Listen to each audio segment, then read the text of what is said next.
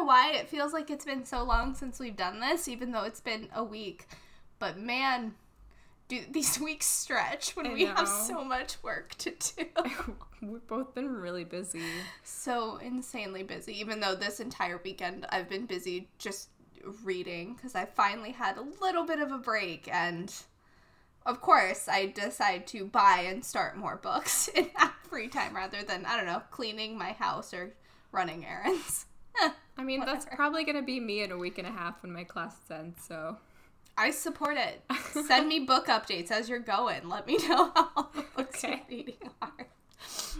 So, Julia, um, so excited to be here to talk about chapters 24 and 25 of The Cruel Prince. But before we get into it, how are you doing this week? What are you drinking? I am doing okay, getting through it. My classes officially end next Monday. Not, yeah, next Monday. So about less than a week and a half. All of my assignments are due. so I'm like really stressed. Got a lot going on other than that too. I wish I had something more to say, but my life is so boring. It's just assignment after assignment trying to get through the semester. It really sucks. Still haven't gotten my uh, federal tax refund. That's fun news. I still haven't filed my taxes, so but you have like a lot more to get through than I do. it's fine. Oh, the the perils of adulthood. Seriously. Um, at least you're getting a refund. I I owe the federal government. I know. I'm getting a, a pretty sizable refund, but that's because I also um, quit my job last year. So That's fair. Yeah. I am getting sizable state refunds from both New York and California because I was overcharged for the time that I was living in Washington. So I'm getting all of that money back, which is nice. Yeah, what are you drinking? This is a really riveting topic. I know. Woohoo! Taxes and death, the two things that will never go away. Um, what are you What are you it. drinking this week? I am. I had no idea what to make. I have been having. I made a zipper on the last podcast, right? Which was so good that I ended up having it a couple more times since then. And now I'm like, well, I can't have it again on this podcast. But I have no idea what else to make. So I made. We had cranberry juice and I put some rum in it. And that's my drink. I didn't know what to do. I feel like um, as the pandemic has progressed, my like when we started off, you were here. Like we were making pina coladas and ma- We're- I made yeah. margaritas, like Gin and Everything. tonics, all over the gin and place. tonics. Now I'm like, I have no idea what I'm doing with drinks. Like, just give me a drink. I don't know. I don't want to think about it. so Fair. I am. and I haven't uh, had wine in a while either. Mm, I miss wine. It's been a I long know. time since I've had wine. Yeah, I gotta get back into it. Maybe I'll buy some wine later tonight. what are you drinking instead of wine? Um, I am drinking a cider. It is called Chai Me a River Oh, cute. from Newtopia Ciders, and it is a hard cider, dry spiced with cinnamon, chamomile, and chrysanthemum. Wow. Chrysanthemum. I'm sorry, I It said sounds that kind wrong. of interesting. Is it bitter? Mm-mm. It's it's pretty sweet, actually. Um, kind of just like a spiced cider, like cider with cinnamon and a little bit of like other fruitiness to it, but not like a kind of like a florally fruity. I don't really know how to explain it. It's good though. I I've tried two uh, chai ciders, and one of them I absolutely hated. This one I like. So just kind of depends. Okay. The other one I tried was dirty chai, and I think they put some like espresso essence in the chai. It just messed it Oh. up. It got Oh, Ugh. that sounds weird. not my thing. But this one's this one's pretty good. So I'll probably get more of these next time I place a cider order.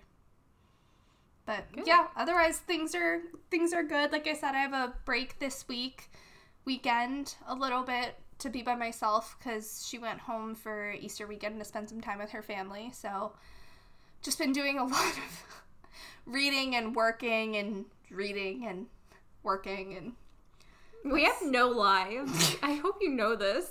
like listening to both of us. I did I did get two messages on dating apps. Oh, that's big. Did not respond to them. Oh, Chantel.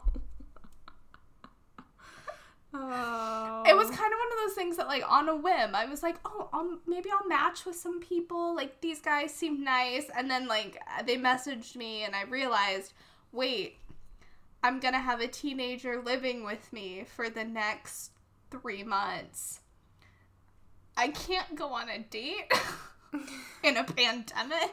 I That's mean, you could if you get the vaccine, but yeah. I know, but I'd be worried that like if they had COVID, e- even if Oh, like she's I have wasn't yet, right, right. exactly. So we're I just need to keep her and myself as safe as possible so we can go to Disney World after school is over. That's my big Disneyland goal. or Disney World? uh, Disney World because I'm not 100% confident that Disneyland will be open for non-California residents by Ah. June. I see. I see. It should be opening on April 30th, but only for California residents. So I could probably go, but my mom and Skyla couldn't. Mm. got it. So is what it is. But otherwise, yeah, we have very boring lives. We read books, we talk about books, and we work. Go Yeah, us. that's it. That's why we're so qualified to do this podcast. but you know who does have interesting lives? Oh, I'm so excited for this transition. Jude Incarnate. Great. I love that. I love that this has become my new thing. It's just I know. I love how excited you get before. I like know when you're gearing up towards it, you're just like deep breath. big breath deep in. breath. yeah. Yeah, so chapters 24 and 25. Um we finally get a lot of our plot suspicions confirmed in in chapter 24 and we finally get some movements towards romance but in a very toxic way. I don't know. What I was sad about is that. I have been trying so hard to lead you off of being in love with Madoc. And I feel like chapter 24, when we get into it, just like probably did the derailed all of my plans. I don't know. We'll talk about it. I Oh, okay. I'm it's kind of one of those things that I'm like worried that if what mm-hmm. Jude is contemplating is correct, Correct. that I'm mm-hmm. worried that that's bad. Oh, so maybe it's working. but I also don't think that what she's contemplating is actually correct cuz she's Jude. Okay. So, well, but We we'll, should make we'll, a bet on that, but we'll come back to that. we'll get into it. Okay, so I'll start us off with the synopsis for chapter 24. So, Jude, like every YA heroine in existence now, I guess, wakes up at the start of the chapter and immediately goes to Taryn's room to try and fix their relationship, but Taryn's not there. So she goes to Oriana's rooms to see if she knows where Taryn is. Apparently, Taryn has left to go to Locke's house, but they're all going to reconvene with Balekin the next day for a feast, and Jude and Taryn are expected to not be hostile with one another. And obviously, Jude is very excited to go hang out with Balekin. she can't wait. Jude asks if Oak will go and just kind of starts contemplating Oak in general and has a pang in her heart that leaving Faerie means leaving him and not getting to watch him grow up. And then she's just kind of scanning Oriana's room, just looking at her jewelry, and sees a golden acorn mixed in with all of her jewelry, just like the one she found from Liriope's dress. And Jude finally starts doing like Sherlock's brain palace in her head, connecting all of the dots, and stupidly voices them out loud, noting that Oak is no more Madoc's child than she is. Oriana asks how she could possibly know all of these things, and once confirming Oak is nowhere near them, Jude asks what happened seven years ago. Oriana says that like she loved Liriope, like she was basically a sister to her, and they were confidants, and that Liriope told her when she began having an affair with Dain. Liriope wasn't worried because they normally don't have kids that often, and she had only had Locke a decade ago. So she wasn't worried that she was going to get pregnant. And Jude internally comments that this is why they need humans to strengthen the bloodline and basically keep fairy kids coming. So that was a fun little tidbit about the world, I guess. Oriana said by the time she got the message in the acorn, Liriope was dead, and she had to cut Oak out of her so that's fun. She named him for the golden acorn since he was her little golden oak. And Jude starts questioning why she ever thought it was a good idea to serve Dain in the first place, again in her internal monologue. Oriana said they didn't know who had poisoned Liriope for a long time, uh, but once Madoc told her, once basically Balekin told him, he insisted that Oak would never be allowed near Dain and was angry in a way that Oriana had never seen, and Jude knows it is because he values family over all else. So for Dain to try and kill his child is unforgivable. Jude asks what that means for her and um for her and Madoc, like Oriana and Madoc. And Oriana says that they have an understanding about their relationship. Jude asks what the next play is, saying that there is no way that Madoc lets Balekin keep the throne for long, so it's only a matter of time before he puts Oak on the throne, which freaks Oriana out. And Jude starts speculating in her head, thinking he wants to put Oak on the throne so he can serve as regent and maybe just serve forever. Oriana tells Jude she has to stop that from happening because it will kill Oak since he's so weak and young, but of course, Jude. Jude's just plotting how she can get power out of this whole situation and manipulate it to her advantage. Oh my god, she's such a Slytherin. She's all of the houses in so many bad ways, other than Hufflepuff. She doesn't know how to be a Hufflepuff. No, she, she would not do well. Yeah, she does at least realize that giving Oak that power wouldn't necessarily be good because children with that much power don't make good choices. And Jude asks Oriana um, why she thinks Jude can stop it, and Oriana responds that Jude once told her that she was wrong because she she said that she would never do anything to hurt Oak, and she really wants Jude to prove her wrong and basically protect Oak. And Jude wonders in her head if it's better to just become the monster after all and not do all of this to save her family. She says that maybe she can help, and then she sees Oak playing outside with his nurse and with some foxglove flowers, and basically he's like, hmm, I bet he doesn't even know those flowers are poison. Uh, this girl, and that's the chapter end. Very ominous. So, chapter 25. I'm so ready for Your this. favorite chapter. Yes. Jude returns to the Court of Shadows, and Cardan has been untied and is drinking and playing cards with the ghost and the roach and the bomb. He apparently told them where to find the good bottles of wine and where to find some of Elwyn's jewelry, so they all love him, and Jude is frustrated that he has ingratiated himself with them. Cardan says everything is spiraling and asks if she thinks they might as well have some fun. Jude asks what he offered them, and the ghost says gold, power, and positions. And the bomb notes that those are things he doesn't have, and Cardan is a little sad because he thought they were friends. God, this is just like He's such an scene. idiot. I can't. Jude says she's going to take him into the back, and he smiles and asks if they can stay out here with the wine or out there with wine. And the roach laughs, wondering if he and Jude don't actually get along, which paints a line of worry on Cardan's face. She takes him into Dain's office and tells him to sit and contemplates killing him so she doesn't have to worry about him, and so there's no clear way to get Oak on the throne. She aims the crossbow at him. He says he can see why she would want to shoot him, but that he would prefer she didn't. Yeah. she tells him to stop smiling then and stop mocking her, and he says he smiles when he's nervous and can't help it. So she lowers the crossbow, and con- he confesses that Jude is terrifying, and he doesn't want to join his entire dead family. So even though he knows that he deserve what he deserves, he also has a right to be nervous. Jude says he talks to her like a friend rather than an enemy, and she relaxes a little, which, when she realizes she does that, makes her want to kill him again. Jude has so many problems. Jude!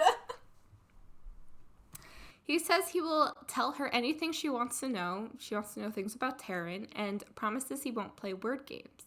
She asks if she shoots him anyways, and he says what if she shoots him anyways? And he says he he brought he wants her word she won't, and she admits her word isn't worth much, which he tells her is not a comforting thought.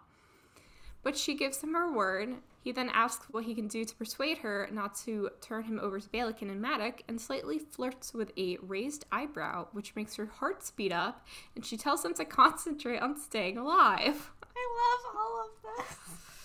She makes a statement about the piece of paper with her name on it, and he tells her it is not a question, but and he will answer questions only.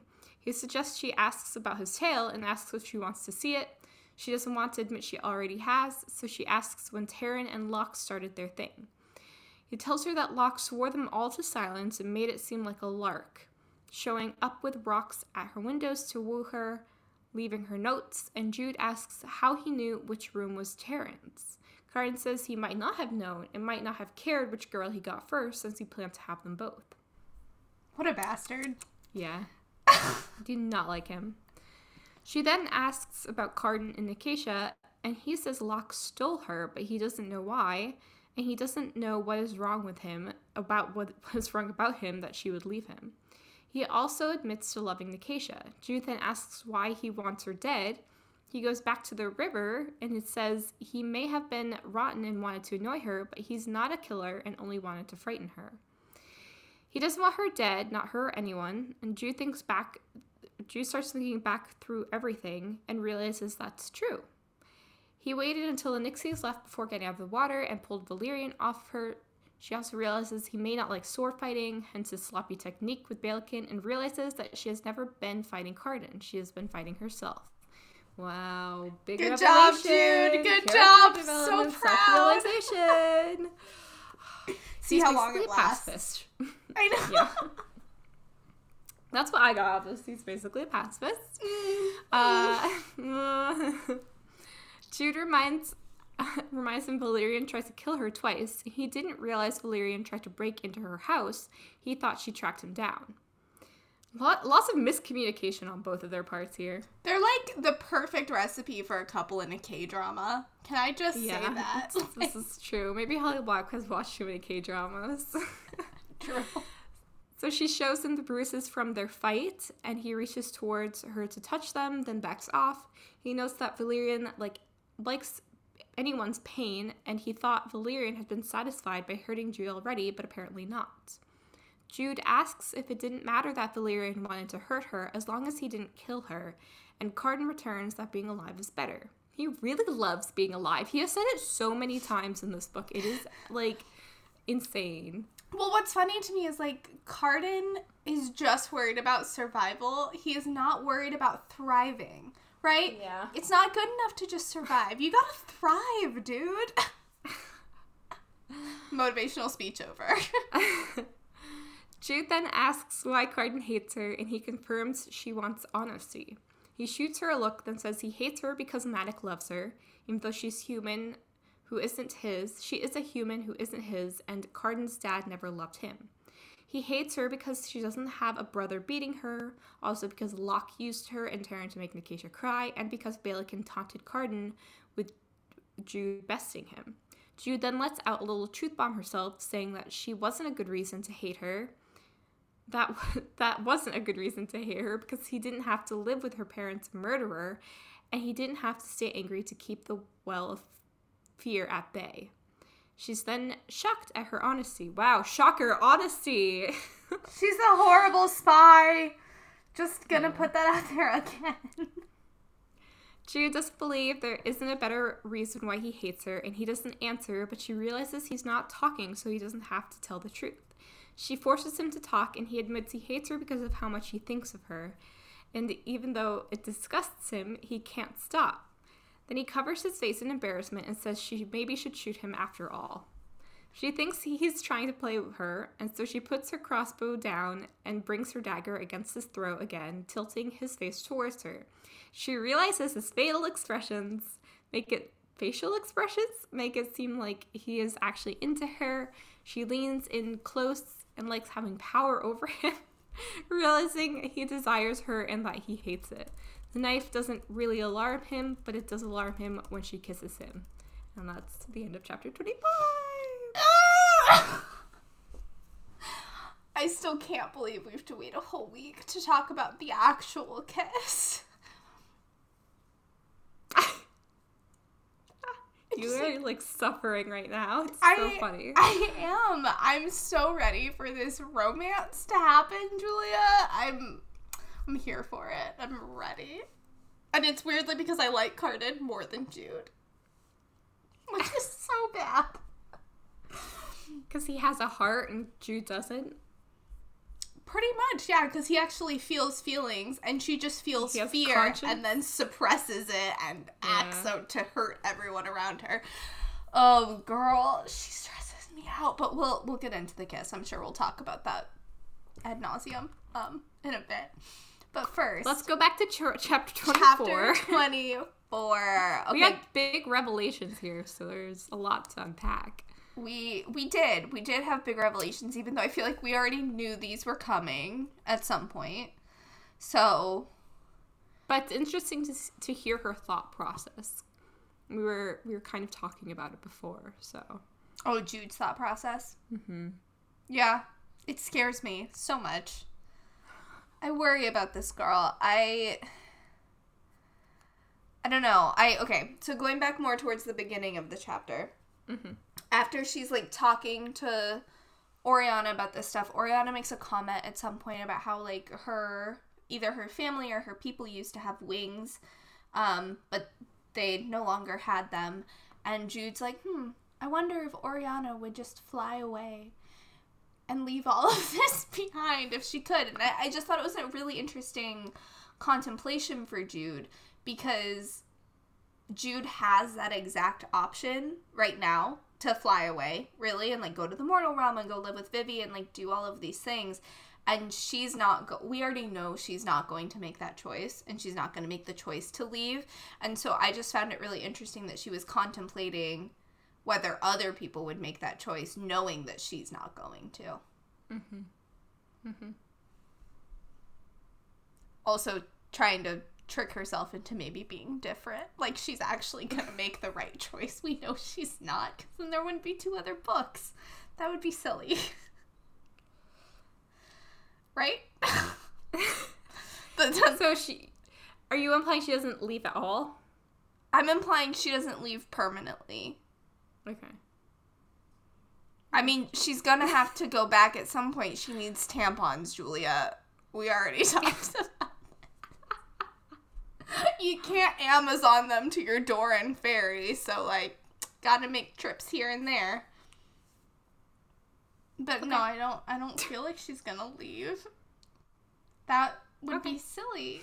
Cause then how are her Cardan gonna have a love story? He has a tail. He can't go live in the mortal world. I'm not saying anything. I know what happens. I know what she chooses in the end. I, I know. I know. Let's think about this logically. So if she leaves, I mean, it could play out in the mortal world. We don't know if maybe he can use a Geas or whatever that hides his tail. That's always an option on the table with magic. We don't know the the full options of the magic, the strength of the magic. Um, so the the entire next two books could play out in the mortal world. We don't know. I feel like that's unlikely because can we honestly picture like Jude and Cardan going on a date at an Applebee's? I would love to see that. I would love to see that so much. I'm not gonna say anything. It I'm would be kind of hilarious if the next two books just became like straight YA fiction romance and it's just the two of them courting one another in the mortal world. I will say that there's more brand name drops like Applebee's later on, so you never know. I'm just saying. Maybe for Cardan it would be good to like leave and join a place where he is absolutely no one. It probably would, except Cardan has no marketable skills. Um, and so I don't know that he could get by without relying on his princely status. True. That's like, but then again, that's every bad rom com or good rom com, depending on your view, where like the prince goes to a foreign country and ingratiates himself with the locals to try to feel what it's like to be a commoner, and then they struggle to do basic things. Um, the Prince and Me is my favorite. Just, yep, okay. Yeah, I haven't seen that in years, but yeah. I love that movie so much. I'm gonna rewatch it again soon. I'm gonna make uh, my my little ward watch it with me so that Oh. she can get acquainted with you know early rom coms of the 2000s because they're classics. Um, Cute. anyways, I I doubt that the rest of the two books are gonna be like fully immersed into the mortal world. That seems a bit unrealistic to have done all this world building and then to take us out of it for two books. So I don't think she's leaving permanently. Unless we're switching POVs and we're losing Jude as a main character, but I also don't see that being the case with Holly Black's writing style here. Personally. Okay. Um, this may be a question that gets revealed later, so you may not answer it for me, but is the reason Oak is sickly and has always been sickly because he was like suffering from the poison in his mother's bloodstream? Um, I don't remember that actually. Um, I thought, and I could be wrong about this, but I think it was just that they made him seem sick, sickly, like so nobody would think of him as being like an incredible kid. Like they just would forget. Like the sicklier are, the less people think about you. You know. I mean, that's true. But then Oriana explicitly says, right, when Jude's like, well, Madoc mm. gonna try to put him on the crown, and she's like, no, he's sick. Like, he's not well. He cannot go on a. He cannot become an eight year old king. that I'm wondering if that's part of the reason why, is because he got somewhat infected from the blusher mushrooms and it's just affected his disposition. It's possible. I just don't remember that being a big thing. So Fair don't- enough. I don't know. Fair enough. Um, what are let's see if I have other thoughts that aren't just like me yelling at everybody. Jude has a little petty moment where she says she's torn between sympathy and a desire for Locke to always be miserable, and that made me smile. I love her little petty moments that are like not trying to tear down an entire kingdom moments. Like the little petty ones I vibe with. The bigger ones stress me out. The innocent, innocent parts of her. Yeah, exactly. Um, I also really like this one quote from Jude when she was talking about Dain. She says, I wanted so badly to believe that being in Dain's service was an honor, that he was someone worth following. That's what comes of hungering for something.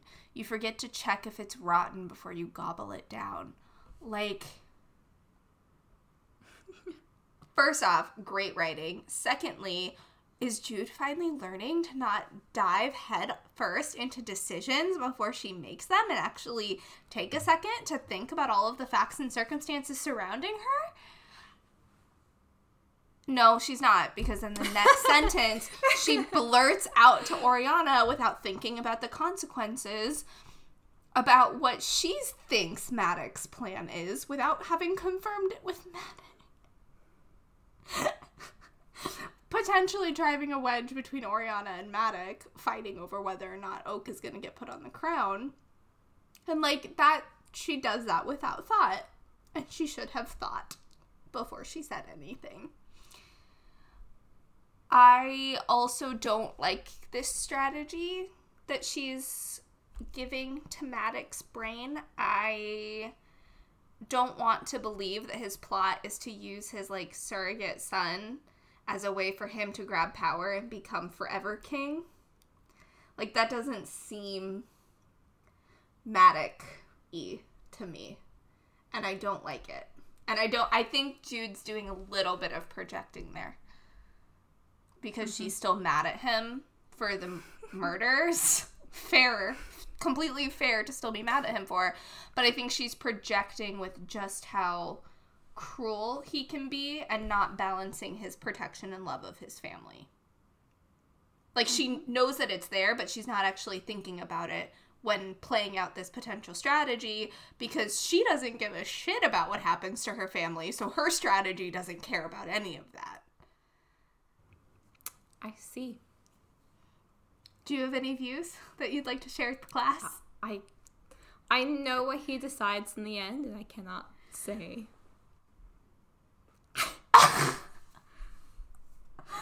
Ah. okay, and so you're not gonna say if, Jude is being her normal Judy self or not. No, because that would give it away.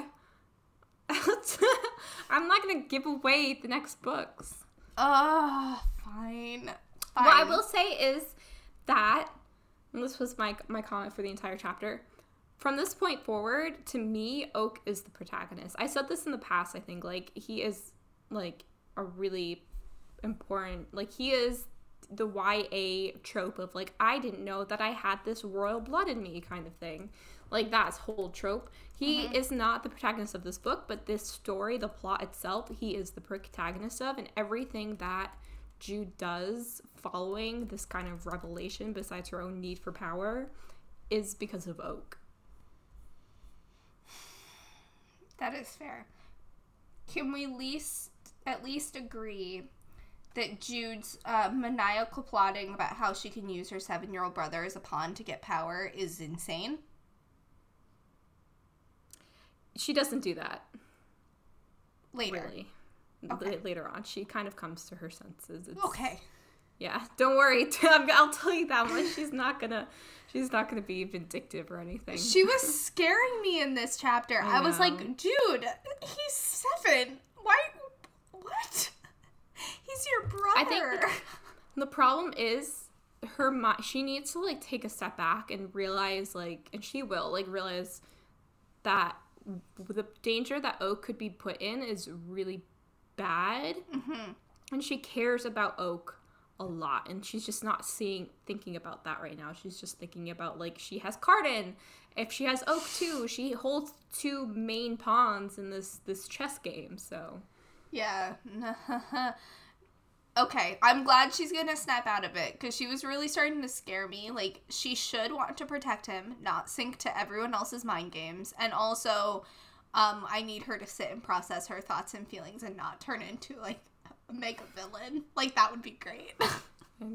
so I'm I'm glad I don't have to worry about us going from a somewhat hero to a legit villain of the story. Hopefully, there's still opportunity for her to do that. To be honest, because she's crazy. um, but yeah, that's all I had for chapter twenty four. yeah I didn't have too much more than that it's just a big big moment for her Big moment I for her. I think it's like the second turning point in the book The- to me yeah. the, the first turning po- turning point turning point being the coup Right. Well, I feel like from here to the end of the book, it's just gonna be twisty turny plot devices of us moving like one direction and another direction, and like who knows what's going on. Ah, so much stress. That yeah I'm getting that vibe because like something super big happens in chapter 24, something super big happens in chapter 25. There's not a lot of time left. Yeah. Let's talk about chapter 25. Do you want to talk about chapter 25? This girl messaged me, what was it, yesterday or something, and was Yeah. like, oh my god, I can't believe I have to stop reading at chapter 25. Are you kidding me? I was like, lol. uh, But there's a kiss, Julia. How am I supposed to stop reading when there's a kiss? I don't think it's going to turn out the way that you want it to. I'm just going to tell you that now. Oh no, it's 100% a super like toxic and manipulative kiss. Yeah. This is not no part of this is their moment to shine where they're like, "Ah, we've realized we're made for each other." They don't know that yet. We're not there yet. Like I I fully get it. Um I was more so just like I wanted to actually see Cardan's reaction. Like that's what I want. Yeah. I want to see what he's gonna do. Like, is he gonna try to hold on to her? Is he gonna push her away? Is he just gonna be there like a stone block because he doesn't know what's going on? These are the answers that I need. Which I will get immediately after we finish recording this so I can get this out of my system. Um, but okay, before we get in into it too much, at the beginning of the chapter, Cardan is so sad when the bomb like turns her back on him. She's like, "Wait, you can't actually give us any of this stuff," and he's like, "Oh, I thought we were friends." He just wants friends. He's like a puppy. He is. He's a literal puppy. He is, and you would have think you would have thought, you would have thought, after Locke and Nicasia and Valerian, he would have learned his lesson that friendship is based on them actually liking your personality and not what you can provide to your friends. Really? Um, but he clearly has not yet learned. Well, he's a prince. He's spoiled. He's used to getting what he wants. He thinks that he can just buy people. He doesn't know how to make friends. I, I understand he doesn't know how to do it, but he should not be so surprised when bribing people isn't the way because that already has failed for him multiple times. But mm, nope, he doesn't get it.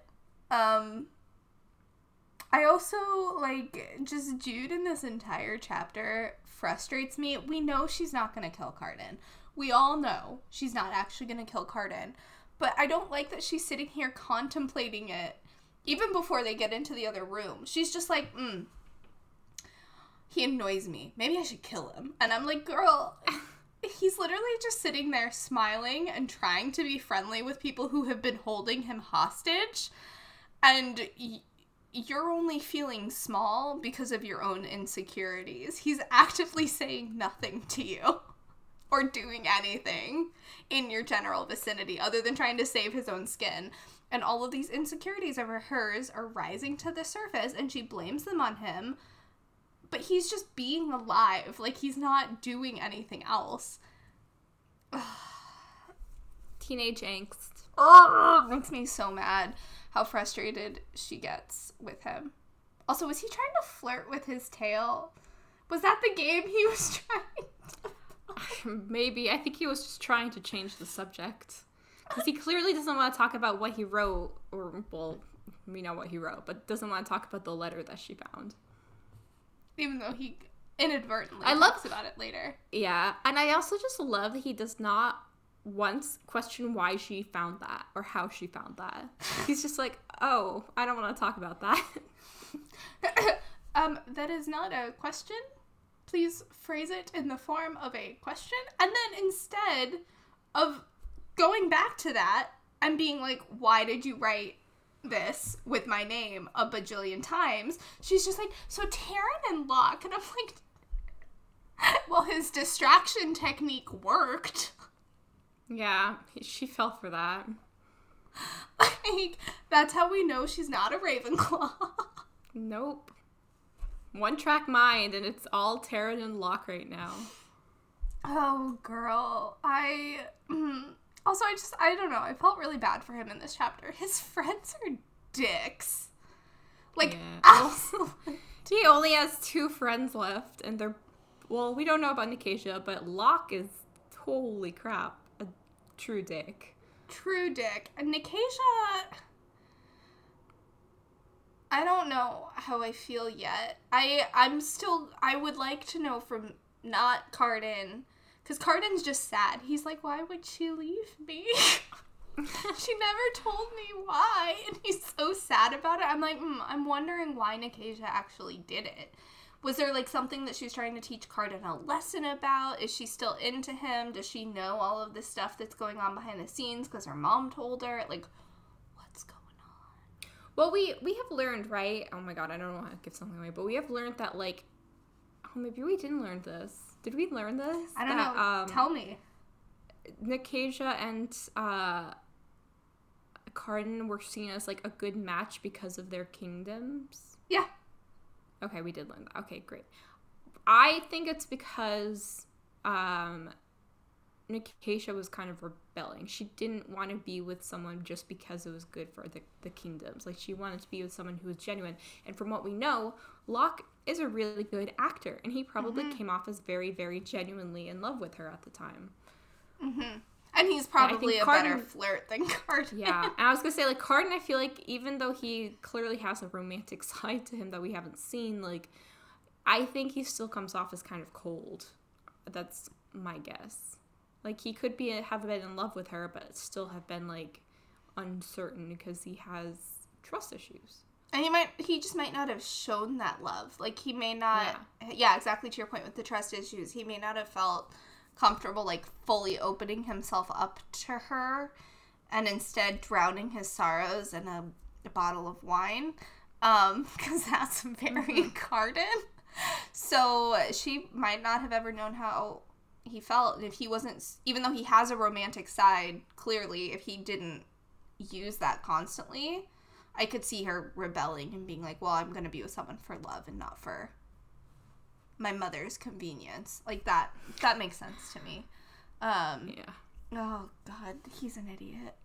Uh um let's see. I am really glad that jude realizes that she's been fighting herself in this chapter that like she's actually the benchmark that she's been tracking herself against this entire time and the reason she's felt so insecure is because she's hasn't been able to beat this ideal of herself um yeah. that she was projecting onto Cardan when it's like Cardan was shit at most things the entire time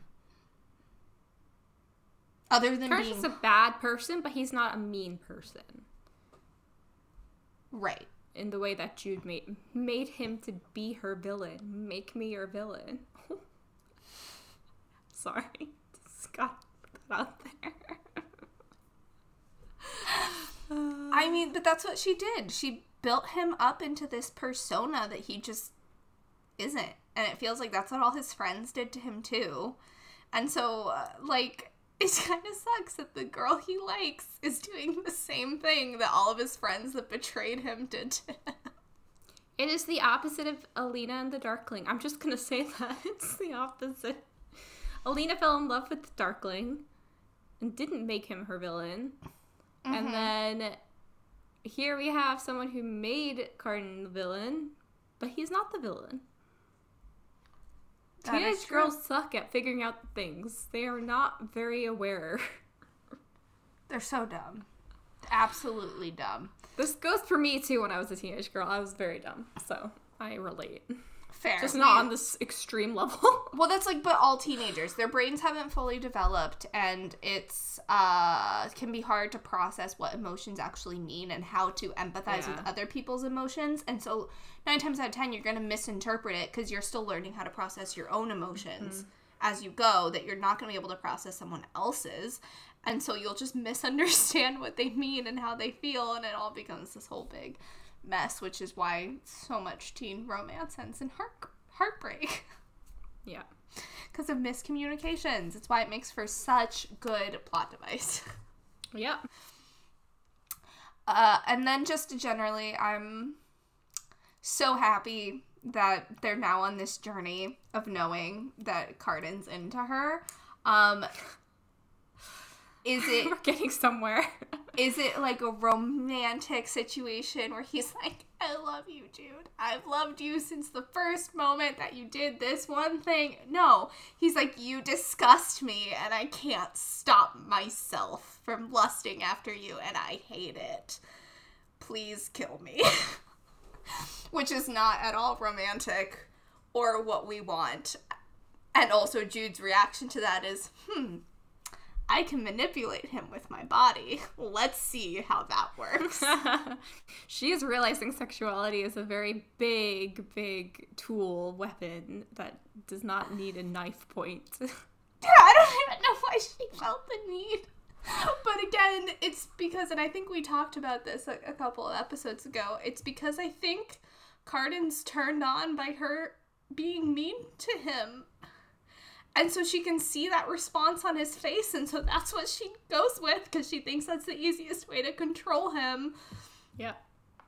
It's so toxic. It's so bad. yeah, I love it. I'm here for it. so excited for them to go on this journey and make each other better slowly but surely. Yeah. Uh, yep, that's that's all I had for, for chapter 25. I had a lot of pop culture references this episode. Oh, um, really? Not for chapter 25 necessarily, but a lot for chapter 24. Oh, I have all of mine for chapter 25, so there we go. Balancing, balancing. Did you have any other thoughts for chapter 25? How do you feel about Jude and Cardan? They really bug me in this chapter so much because it's just like their communication is awful. It's I, so the bad. one thing I cannot stand, and I've always, I think that's why I just like can't date men, is because like they can't talk. And I like watching somebody else have a conversation where neither party is communicating well is so frustrating. It's true. Like, be honest with each other. That's all it takes. Don't make it seem like you like if you feel a certain way about someone, there's a reason for that. Don't hate yourself for that. Like unless like the person really is a villainous person, which neither of them are. Like neither of them have done terrible deeds to each other. Jude did kill one of his best friends. in self-defense and she that's i'm so proud of her for finally saying that so she can explain to Cardan why she did it because like Cardan understands now like he was really going out to kill her so what's she gonna do in that situation Oh no, I I completely agree. I'm just saying like they've they've done shit to each other. Like he purposefully kept her sister from telling her things and supporting her. She killed his best friend and like paraded around with another one of his best friends who stole his previous girlfriend knowing that it would piss him off. Like they're not nice. well that was other. not her fault though she had no idea what was going on Um, she did know that Nicasia used to date Cardan and that Locke had stolen Nicasia from Cardan, and then she just thought that she was the one that had stolen Locke from Nicasia. exactly But she was still trying to rub it in Cardan's face that she was with Locke hmm.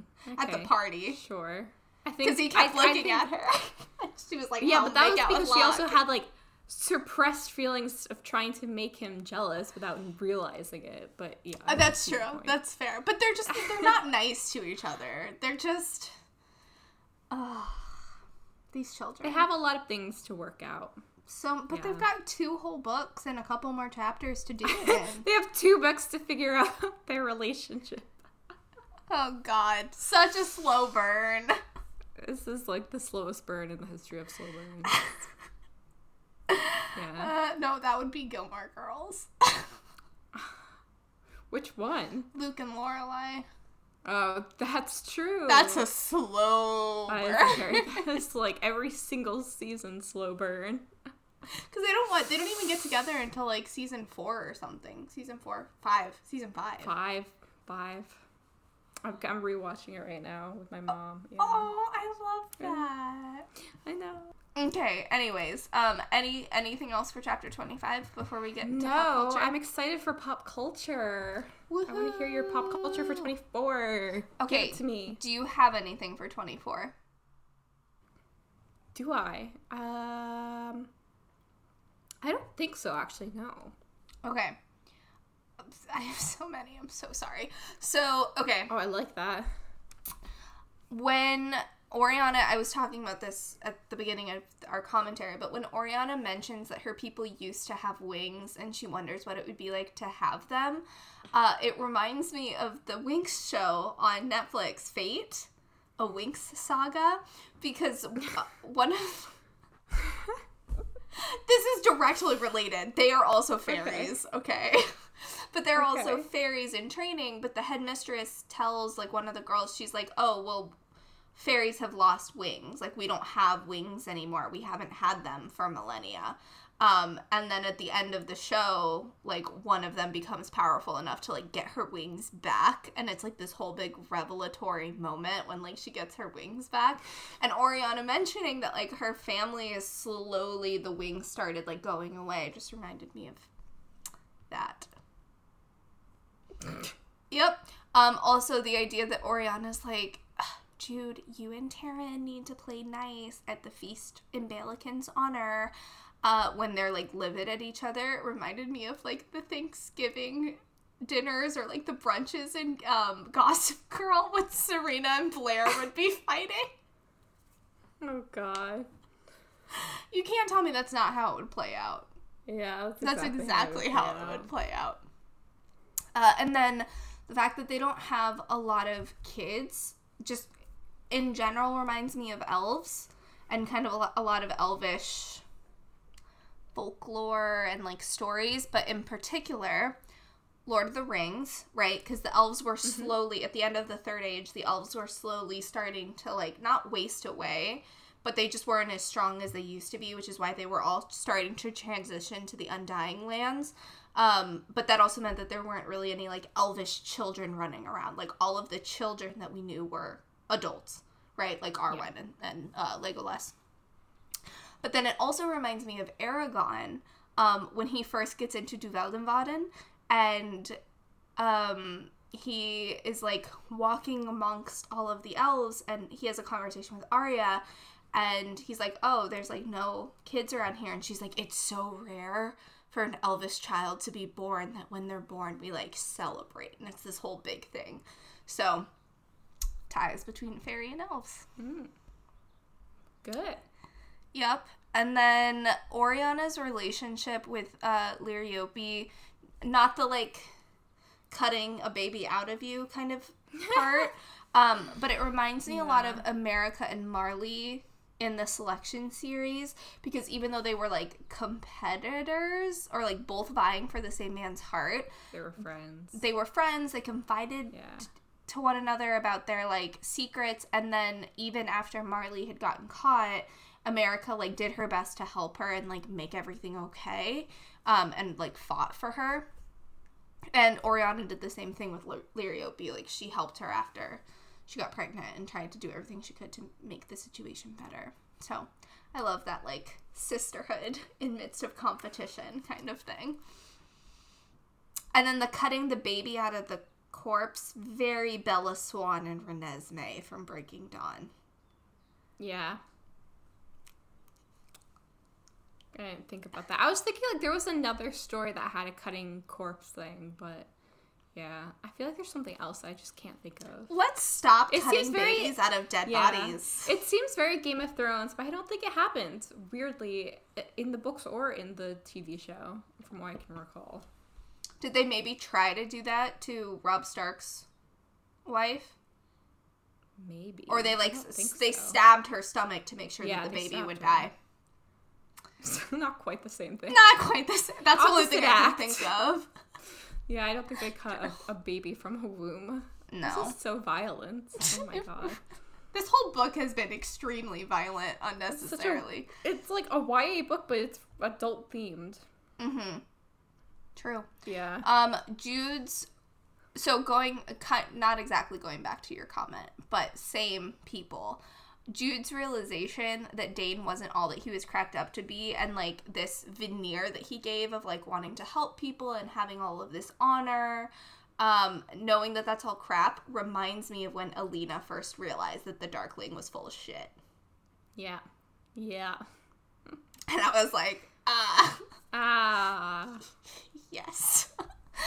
um, okay, this is I'm going to keep this one very light because I don't want to have a lot of spoilers since it's such a new book. Um, but having this sort of like sickly person in line for the throne um, that people are trying to like protect and make sure and it may or may not be worth it as a decision um, reminds me a lot of the Fjerdan crown prince in Rule of Wolves because he's also very sickly.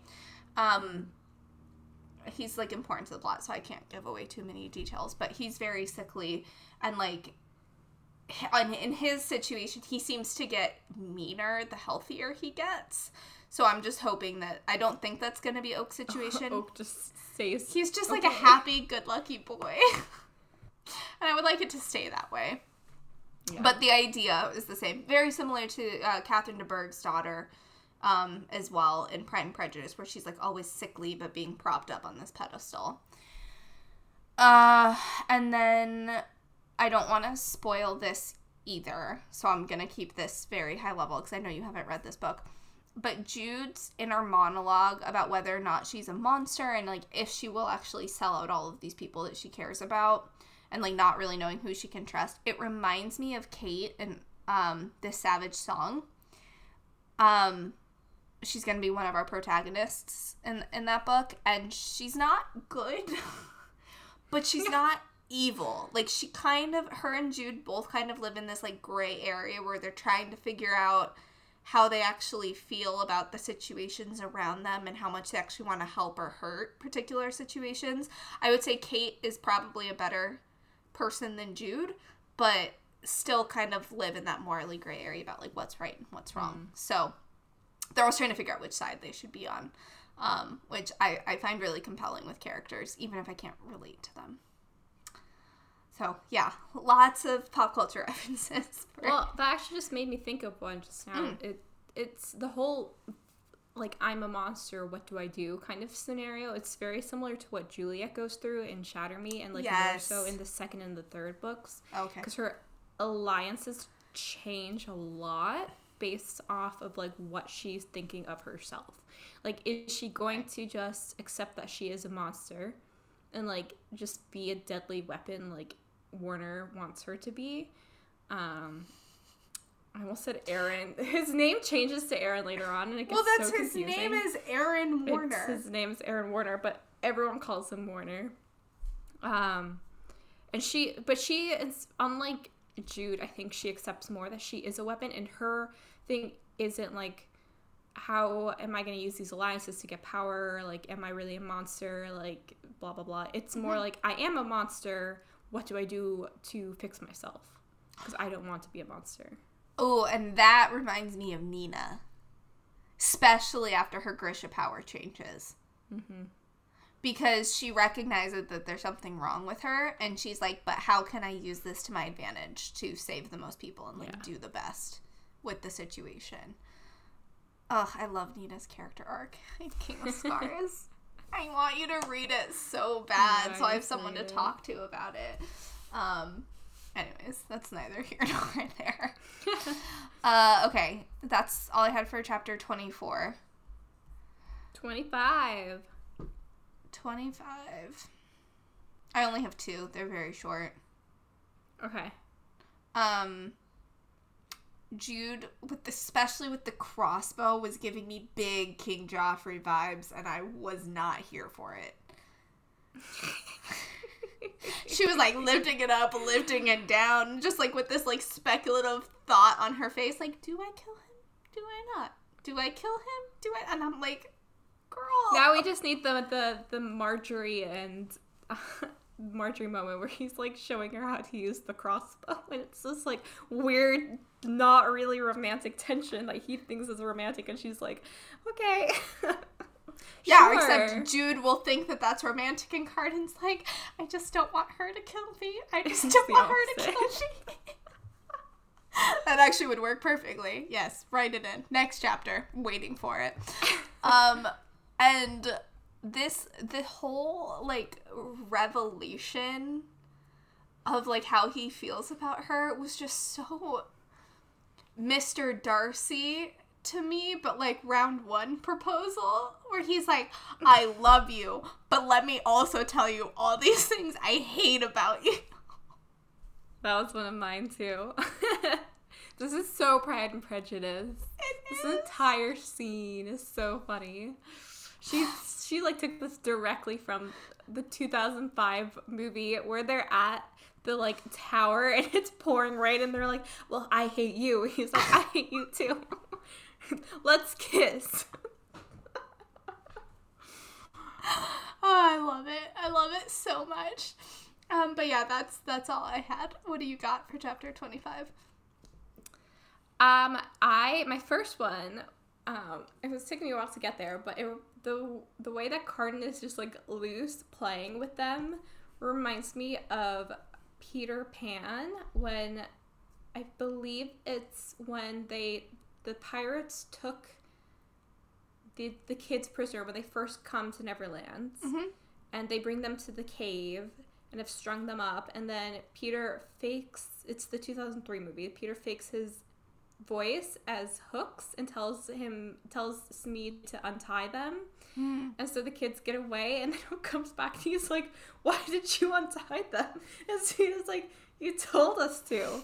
It reminded me so much of this where she comes back and he's just sitting there untied. She's like, What the hell? And they were like, he gave prisoner." us wine. What do you want like, from what do you us? want? I love that. That reminded me a lot of it. Um, the whole class struggle and not feeling like you're a part of your family and kind of being envious of someone who is a part of their family. I mean, that's like a million different books, but the one that came to my mind was Normal People because I am obsessed with that book. but um, the main character in that has one of the main characters in that has a uh, bad family situation, like to the point where it's abusive. Also, similar to Cardan, she comes from wealth, but she's not part of her family really. Um, and there's a point where she actually runs away because it's it's so terrible. Like they clear her mother and her brother clearly don't care about her, and then the guy that she's kind of on off seeing, the other protagonist, has comes from like nothing. Like he's just like a jock type who um, who's smart, uh, doesn't have a lot of money, and can't really afford rent stuff, and lives with his mother in a little tiny apartment, but is so close to his mother. And she kind of sees that and realizes, like, wow, that's like a real family situation. I wish I had that. I don't understand. Um, and kind of is scared in the same way that Cardan is like scared about uh, Jude having a family that he wants and realizes like that could be me, but that's not me. So it just reminded me a lot of it. That there are so many romance novels written around this Yeah. same like class. I love it. Um, and then yeah, my other one was Pride and Prejudice, like we were talking about. It just it really feels so much to me like she read Pride and Prejudice right before writing this chapter. oh, oh, and then my other one, I forgot about this. I didn't write it down. Was because you've read uh, Red, White, and Royal, Royal Blue now. The, the kiss that happens remind me remind me a lot of their first kiss in that book. Probably very different outcome. We don't know yet, but it's where like they're both not communicating well. They both well, one one doesn't really understand what's going on. The other one thinks that he hates the other, right? so they're like, okay, well, we're gonna kiss now, and then it's like, oh, oh, what just happened? It, it reminds me so much of that. That's also like in the selection with like America and Maxon's first kiss when he's just like Oh. they're they're vibing like they have a really good friendship and she's made it very clear like I'm just here for f- your friendship I love someone else and he's like oh she's so pretty and he like leans in to kiss her and she's like what the hell are you doing One recognizes that there's attraction. The other one's like, what? yeah exactly. That's my favorite. It's a great first kiss trope it works so well every time Yeah, it does. It's cute. I mean, are they gonna probably murder each other unlike the the other two couples? Probably, but we'll find out. Probably. Um, okay. All right. Any last couple of comments on the on the two chapters? No, think it's time to choose our MVPs. I think so. Who are you gonna pick this week, Julia? I am going to pick. Who am I going to pick? I think that I want to pick Oriana. Okay. Yeah. because I think that she has done a really good job trying to take care of Oak. She clearly is very worried about his safety and taking her friend's son's safety seriously. Like she doesn't have that's a huge burden that she's taking on that she doesn't necessarily have to take on. Um, and she's very protective of him and kind of recognizes like I think it's also the first time we recognize her. We recognize her recognizing. We we see her recognizing that uh, Jude could help her keep Oak safe. We haven't had that previously. Like she, Oriana's been very careful about Oak and Jude. Like she's been, it's been made clear. Like she does not really enjoy seeing the two interact. Um, but she outright asks Jude to help her which I think is Yeah. such an important move because she recognizes that she can't do this alone. I keep saying recognizes, shocked every time I say that word. Um, but yeah, I think we're getting more of her storyline in and her vulnerability and worries Mm-hmm. about Oak and how much she's basically been going through this by herself. Like, yeah, Yeah. Madoc knows, Yeah. but is he trustworthy? We don't know. Right. I that's totally fair. I think she deserves a lot of credit for everything that she's done. I will say I think in terms of like trusting Jude it's more so out of desperation rather than because she actually Yeah. trusts Jude. Like now Jude knows, so she's like, "Please Help me. help me keep not him safe." anyone. And Jude's just like, "Hmm, "I don't know. Maybe, maybe I'll sell him out so I can become a princess." TBD. God. Um, but I Oriana's doing the best that she can with her limited resources. And I I really love that idea that like she loves him like a son even though he's not flesh and blood hers because she probably will never actually have the chance to have a child because I don't think her and Madoc really have a uh, super sexy relationship. Yeah. So Oak's Oak's her baby. And who's your Uh, MVP? Cardan. Okay. A, he furthers the plot along a ton because he gives us a ton of information that we need to keep moving forward, right? Um, and B, he's just so he's a soft, sensitive little boy, and I just want to give him a hug. He just needs love and not a crossbow being aimed at his heart all of the time. He'd be so much better if he just had a hug and wasn't terrified, I think. Just no one has ever showed him any love, and I feel bad for him. It's a pity Okay. vote. but- you are really trying that your hardest for him. I am. Hey, I didn't pick Madoc, so. I'm proud of you. I'm actually very proud of you for not picking Madoc. Madoc wasn't in the chapters, so there's that. I mean, he was mentioned, so you could have made an argument. I could have. I if it was just him like protecting Oak because of how he protects his family, there would have maybe been an argument to choose him. Jude's theorizing is worrying me a little bit, though I'm not putting too much stock in it because I don't trust her thought process about anything um because she has been thoroughly wrong every time she's ever tried to guess what Madoc is doing Yeah. Yeah.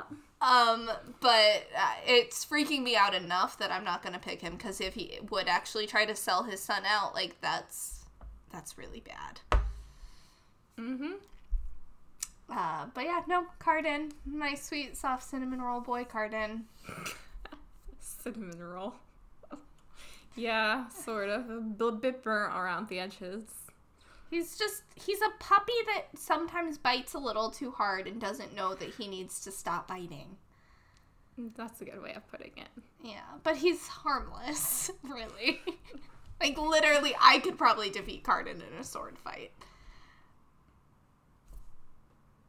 Yeah. Same.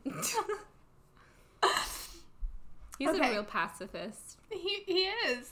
He's just a soft boy. That's what he is. Yeah. Um what about your wine review corner? So, I would rate this an 8 out of 10. It's like a Spanish Albarino. It's kind of acidic on the tongue at 1st mm-hmm. but underneath the layers, you get this softness. You get a well rounded fruitiness to it. It's very pleasant, and you kind of enjoy it. It's not anything exciting, but like there's important bits of the wine that you can pick out stone fruit, fruits of all kinds, mm-hmm. because there's a whole lot going on, you know? Yeah. That's all I have. I it. honestly didn't know what to rate this because like they're both really important, but they're not. I would say. I mean, you found the end of chapter twenty five to be exciting, but like it's not like there's it's action packed at all. No. like it's it's And it's docile. also probably not that exciting when you know what No. happens directly. yeah after. exactly. Maybe I'm like, Yeah. ooh. um, I would say for my wine review, I'm struggling because like Cardan doesn't whine in these chapters. Like he expresses fear, but in a very calm and considerate Yeah. way. He really doesn't whine at all. No, he's like so level headed and he's just like, I smile when I'm nervous. Please don't shoot me. And then Yeah. just keeps smiling. Uh, so, like, for Cardan, I would give like a really low score. Jude's insecurities and like fears about everything is so annoying to read. Um, but she does come to good realizations and like has some good you know thought processes that she would normally only get in therapy happen in these chapters. So i'm gonna i'm gonna go not as high as i was originally anticipating. I'm gonna go six out of ten. Um Okay. still because there's a lot of jude being in her feelings in these two chapters and going way crazy but props to her for coming to the realization that she's been fighting against her only herself for years and years and years and also you know decrease in points because Cardan didn't do any whining at all We're proud of them both. They're growing They're Our little growing. babies. Good development. Aww. This has been me the entire time reading uh, Rule of Wolves. Is every time they mention like Kaz or Inej or Wylan or Jesper, I just start like screaming at my book. I'm like, my babies! Yeah. Because I feel way too emotionally connected to all these characters in all of these books. It's such a problem. Um, but yep. So that's pretty much it. That's that's the podcast for this week. Um, we're getting so close to the end of so close yeah, to the end of this book. How many episodes? Um, Oh, three episodes plus a wrap up. Yeah, but we only have four chapters left, or five, four or five chapters left. So we're we're getting there. Um, very close to the end. I'm so excited to finish this book. I I feel like it's gonna be really hard for me to stretch out finishing this book over three weeks, but I'm gonna do my best. Um, but I don't know. We'll we'll hopefully be announcing our new book soon-ish and then i think you and i had already talked about this but we're gonna probably after we finish wrapping up the cruel prince we're gonna take a little bit of a break give ourselves some time to Yeah, we, we need some time. relax and recharge and then come back full force into our, our next book once we've figured out what it's going to be. So, with that, um, we'll talk to you all soon. Follow us on social media. You can find us on Instagram and Facebook at Unnecessary Angst Pod, on Twitter at Unangst Pod, and you can email us about your thoughts about The Cruel Prince, the books to come in the ser- in the Folk of the Air series, or literally any other books or other things you want to talk about, you can email us at unnecessaryangstpod at gmail.com. And that's about it. So we'll talk to you guys next week. Have a good one. Bye. Música